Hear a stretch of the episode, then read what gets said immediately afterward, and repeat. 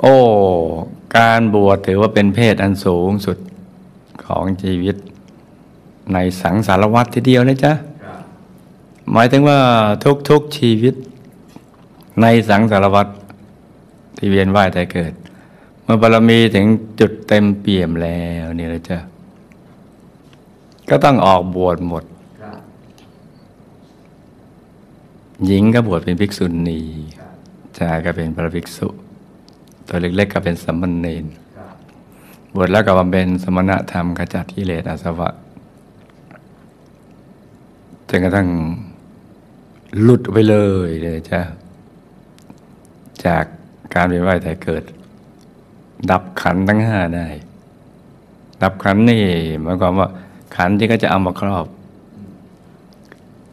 เป็นกายก่อเกิดเป็นกาย คุมกับกายละเอียดไว้เนี่ย มันถูกสลายไปเลย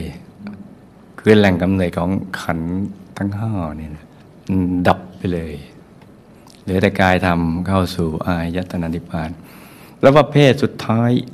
ของชีวิตในสังสารวัตคือเพศนักบวช และก็ตั้งบวชเฉพาะในพระพุทธศาสนาเท่านั้นออลลี่เลยจ้ะ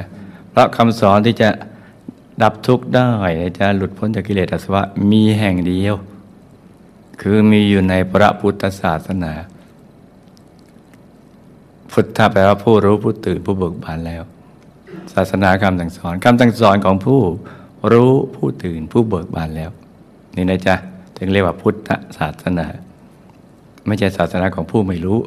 แต่ยังหลับอยู่เนี่ยแล้วยังหดหูห่อเหี่ยวดังนั้นไม่ใช่นะถ้าพุทธศาสนาตั้งนี้ออลลี่เลยเพราะฉะนั้นต้องบวชตรงนี้ ดังนั้นใครได้บวชถือว่ามีบุญมาก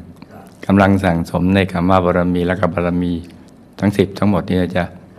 โดยเน้นที่เนคขมะบารมีเป็นหลัก นี่อยากจะมาสู่ชีวิตสุดท้ายในสังสารวัฏ